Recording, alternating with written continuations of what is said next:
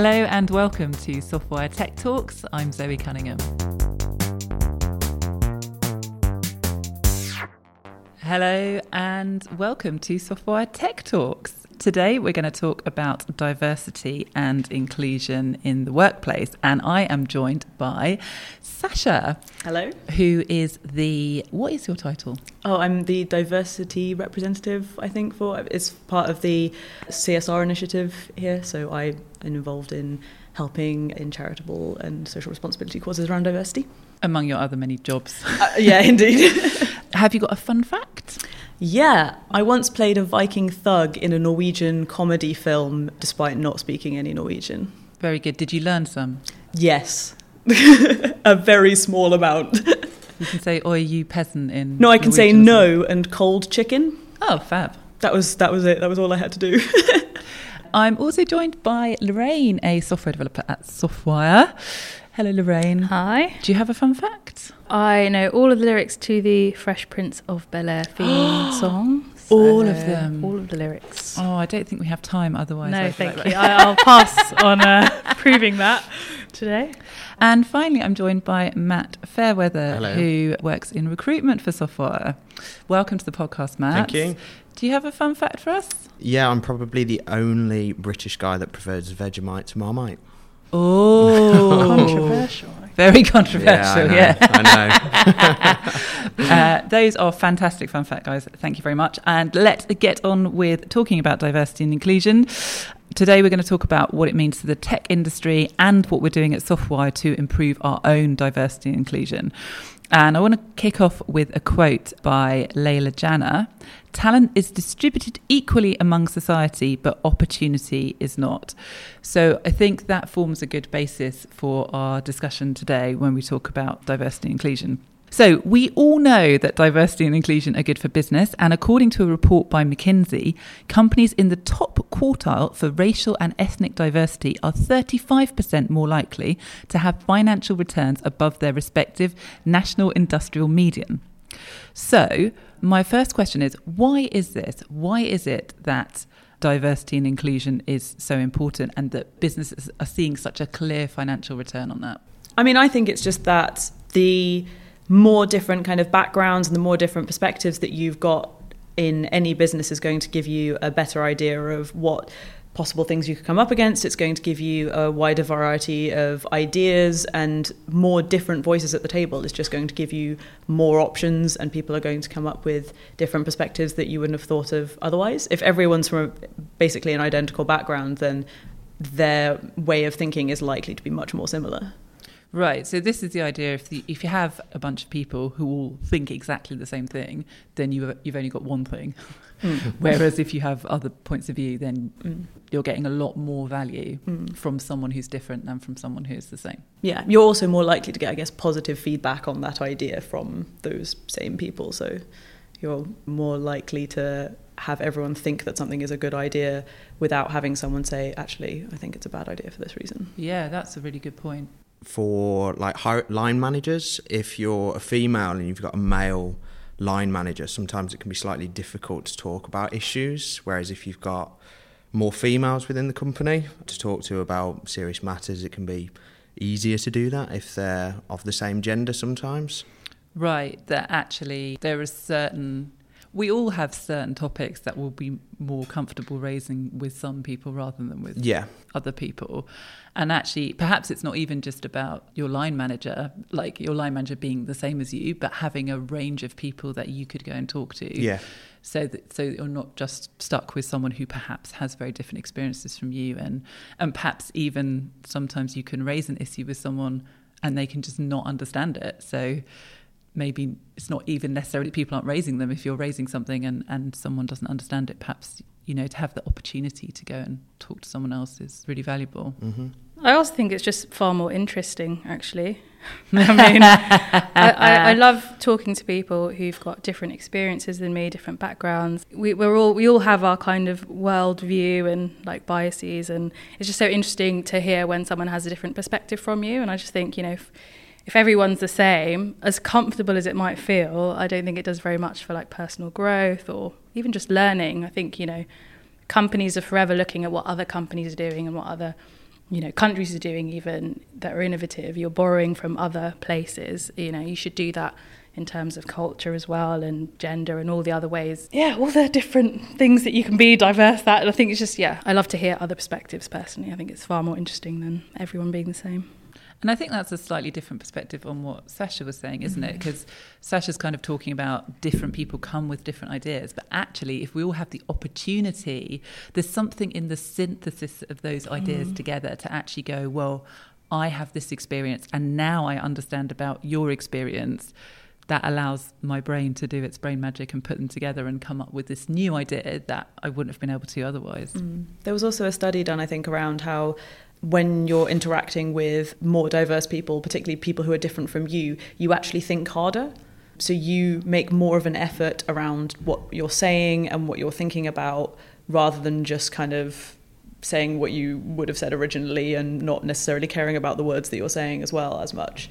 And that's just quite interesting. that is very interesting. Yeah. And I suppose it's not always positive. I no, don't know. Not necessarily. Or, yeah. But it's it is interesting that you, as a result, because I guess you're slightly out of your comfort zone to some extent because you don't know automatically what everyone else is thinking and you don't expect everyone else to automatically agree with you, that you're actually thinking more about what you're putting out into the room at that point. Yeah, so they're, they're more well considered mm-hmm.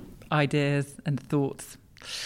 There was a little follow up question I wanted to ask to this because I have been reasonably involved in diversity and inclusion at Softwire and hence talking to other businesses. And I feel like this concept that diversity and inclusion is good for business and this particular McKinsey report is quite well known. So I have a little bit of a follow up question, which is why do we still have to keep reinforcing this? Like, why is it still a question? I appreciate you might not have an answer for that. but it is what occurs to me when I think, wow, you know, why is it that we have to keep justifying it over and over again? When, as Lorraine says, there are kind of like, there are initial benefits from it, even without having to have 35% increase in your returns.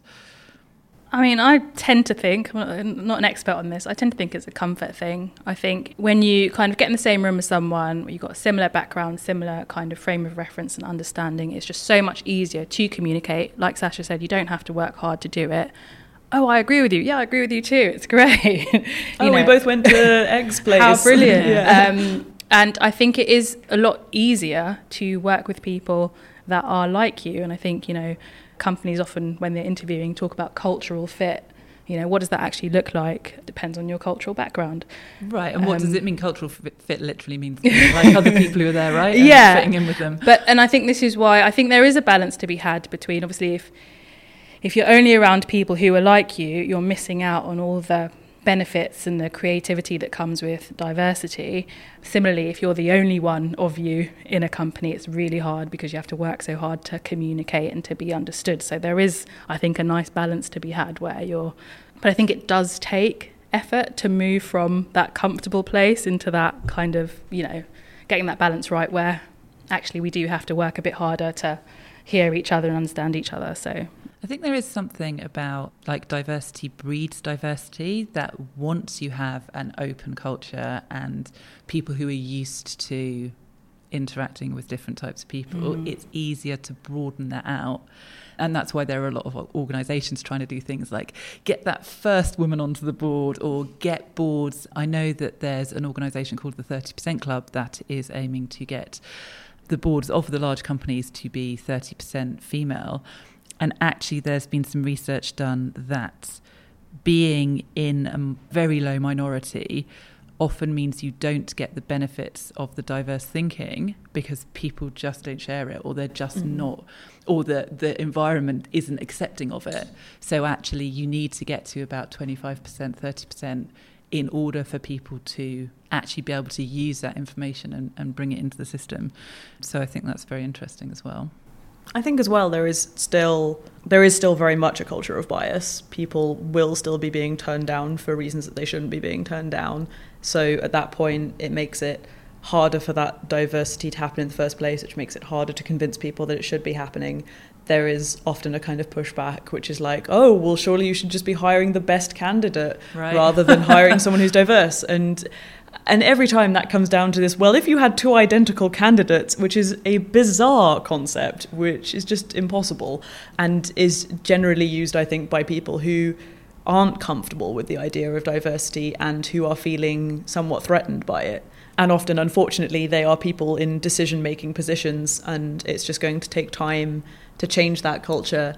And a lot of that is just about continuing to push people out of their comfort zones and show people that diversity isn't something to be scared of, and it actually benefits everyone in the long term.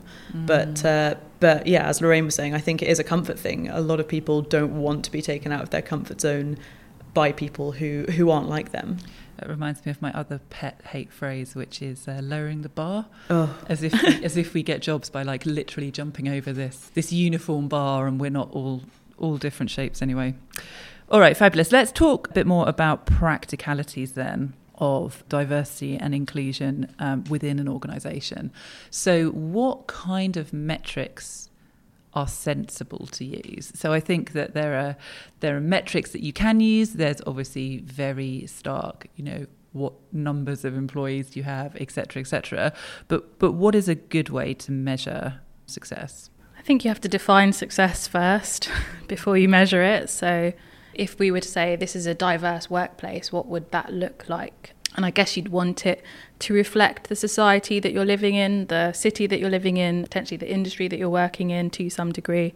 So, you know, we know that roughly there's 50 50 men and women. so, if you're not finding that you've got that level of split in the workplace, you know, you just have to ask a few questions and check how your metrics add up and I mean, it's not always so easy as that. You have to kind of look at the whys, and mm. some of this stuff stems back decades in terms of, you know. But I think it's a starting point to just think about, okay, well, what kind of society do we live in? What are the, how diverse is our society? The bits that we can't control, the location we're mm. in, and then kind of track back from there. I think another important metric that often gets forgotten is not how many employees who are, you know, diverse that you have at the time, but what your retention rate is for them mm. as well.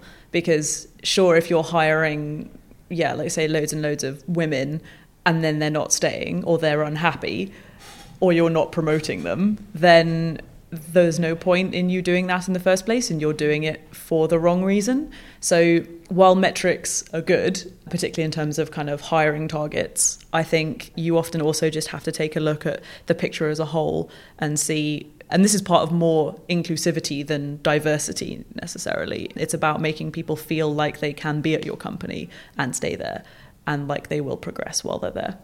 I think if you look at the metrics as well of just the ratio of male to female within IT, that immediately makes it way more difficult to attract females to come and work for a fully fledged IT software development company. Obviously, something that a lot of companies like ourselves have struggled with for a long, long time you just need to take that little bit of extra time and energy and, and obviously have an, an internal resource to find people for you. That frees up a little bit of time. Whereas if you are working for a recruitment agency, so from a recruitment point of view, you're targeted by getting bums on seats, not necessarily the quality or the fact that it is women being put on them seats. Yeah, so essentially it's it's achievable. It's just yeah. something you need to invest more effort in. And so, time yeah. is, the, is the big thing. So yeah, if we if we need somebody for a project tomorrow, well, we can't guarantee that that person's going to be a male or a female. Sort of, it's deemed by how urgent that requirement is. Again, from a recruitment point of view, anyway. Yeah, and then you're going to reflect the people who are out there immediately available at Softwire, obviously, we spend a lot of time trying to encourage younger children mm-hmm. to, to look at their career options and consider technology. But obviously, if you need a project manager tomorrow, you can't like yeah. w- wait for a 10 year old who came last week and thought it was really exciting to, uh, to grow up and train and, and come work here. So, mm. yeah, absolutely. So, what what are the other internal processes then? Because, like you said, Sasha, it's important to look at the whole situation holistically, to not just say, what are our targets? Are we hitting those targets? Great job done. But actually, what are the other things that we're doing at Softwire to improve? I mean, to cement and improve, I guess, diversity and inclusion. Yes, I mean one of the big things we have is that we have a diversity working group. So we get together once a month and have a meeting where anyone who's interested in diversity and inclusivity within Softwire can come along, bring ideas. We normally have someone nominate a topic that we want to particularly speak about and address that week. And as a result, we get yeah, metrics shared by the directors and targets set. And we also talk a lot around culture. And we've already made like quite a lot of changes that, in terms of the actual sort of infrastructure, are quite small but make big differences. Like, for example, on our uh, hiring application. So when you apply to Softwire now, you're asked what your preferred pronouns are. And that is a tiny, tiny change in terms of the effort that we had to put in, but it makes a big difference to a lot of people. Right, it's like adding a field in a in a table. Literally, yeah. yeah, exactly. But that is a that is a big part of a lot of people's lives. So it's important that you allow people, you show people this is the kind of thing that we're thinking about. And it also just makes people feel more welcome because the fact that you've thought about that shows that it is a safe space and shows that that person is immediately much more welcome than if you just hadn't thought of doing that. Yeah.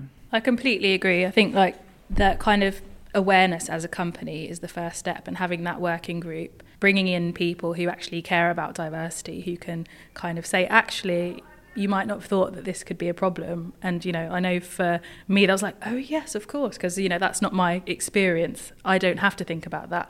But by bringing the conversation, like making the conversation happen, you actually can put these small things in place. Yeah, and I think it's, yeah, that's such a good thing just to be talking about it and be aware. Something that I found is that the whole scope of diversity, a bit like you were saying earlier, Lorraine, it's so broad. And Huge. actually, once you start thinking about, well, hold on, what are the different areas that we want to think about?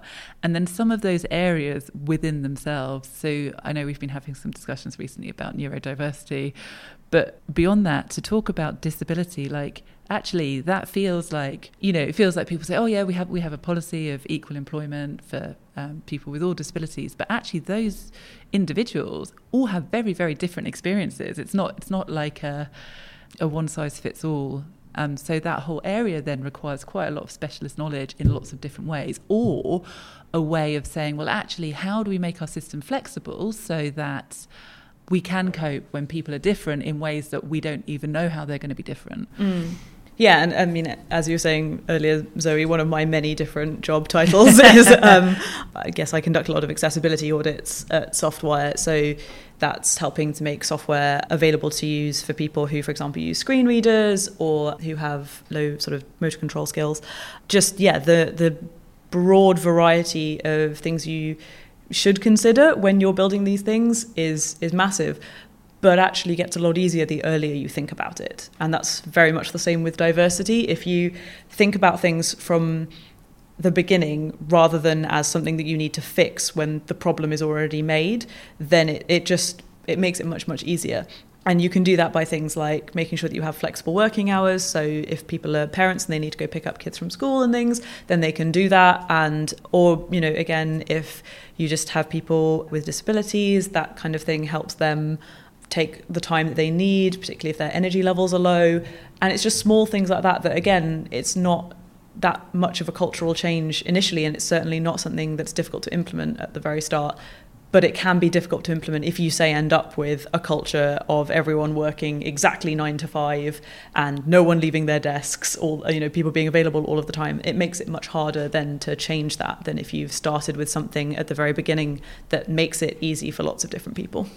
Right, and particularly if you need to change it just for one person, exactly, who, who is then not fitting in with what the expectations are already. Yeah. Let's have a chat about what are the kind of things you can do at the recruitment side because I, I think that we kind of just said oh, well it's no good recruiting if you're not inclusive once you have recruited people but I actually think it goes both ways that because something that's been very important to Softwire ever since we started is inclusion and making sure that we listen to people and respect their voices. However, if we predominantly are made up of up of a certain type of people, then we're only ever going to be able to reflect their voices. So actually, yes, we we need to make sure the inclusion piece is there, but we also need to worry about diversity. So Matt, maybe you could um, tell us a bit about on the recruitment side what kind of things you can do. there's a few things touching on what Sasha was saying. So the wording on our job descriptions, as an example. So taking words out like ambitious or challenging, or things like dominate in, in sort of a sales type role, mm. um, because those immediately will sort of deter female applicants because they're very very aggressive kinds of words. There's also obviously we've got a little bit more time now. We I've got sort of a, a longer term view of what we want to do rather than the here and the now. So having that more more time really allows me to be able to source more female candidates, different ranges of candidates and that kind of thing as well. And yeah, we've we've done as well a, an employee an internal survey um, just to find out why people were attracted to Softwire in the first place. So doing that, we can work out whether or not it's something that we've missed and and sort of learn from that really and I guess learn what are the things that maybe people have seen elsewhere that they're yeah, like, oh, exactly. this is great. Maybe we could have this at Softwire. Yeah, exactly that. And we haven't had the results back yet, so it's uh, probably uh, a week early. And does it matter where, in terms of looking for candidates, are there particular places it's better to be aiming for or not aiming for? If you're just waiting pe- for people to come to you, is that going to get what, what you want? Because of the specifics of what we look for, because it's a very, very particular type of profile, it's already difficult to find good people. So to then to put a spin on that and say we would also like females makes it even more difficult.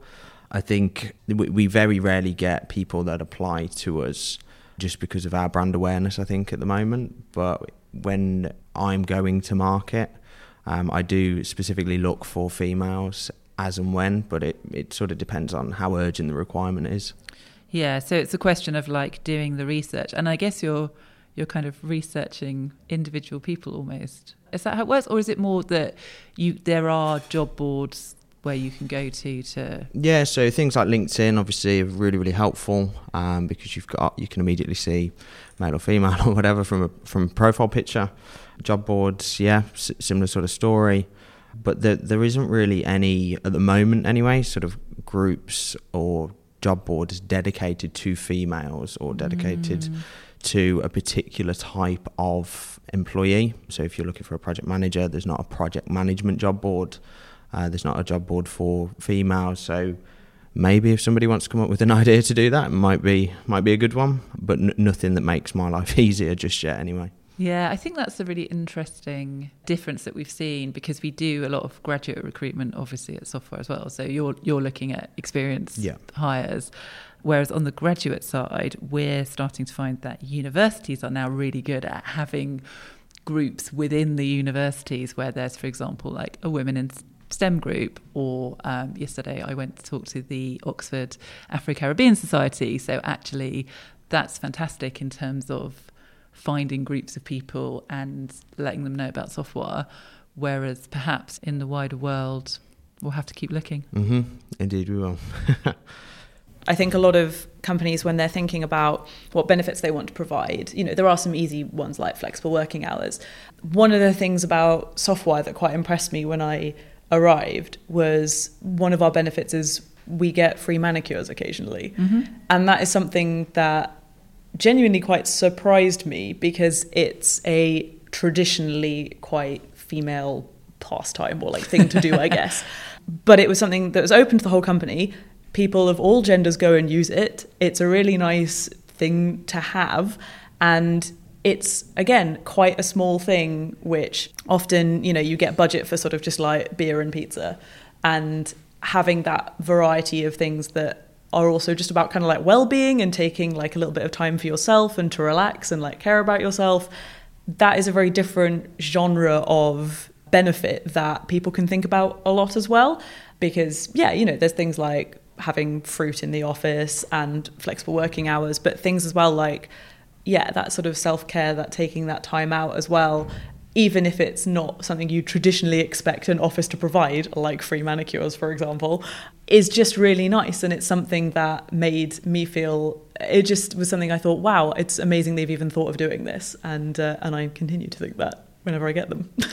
Right. It just sends a slightly different message, doesn't Exactly. it? Rather than like beer, pizza, paintball, go karting. Like Yeah. To actually go, well, there are some other things on offer here as well. Yeah, and it's not a social thing necessarily. Like obviously, there's you know you can go to the pub and that's nice to be social, but it's a thing you can just do for yourself as well, and it doesn't matter what you choose to do with it.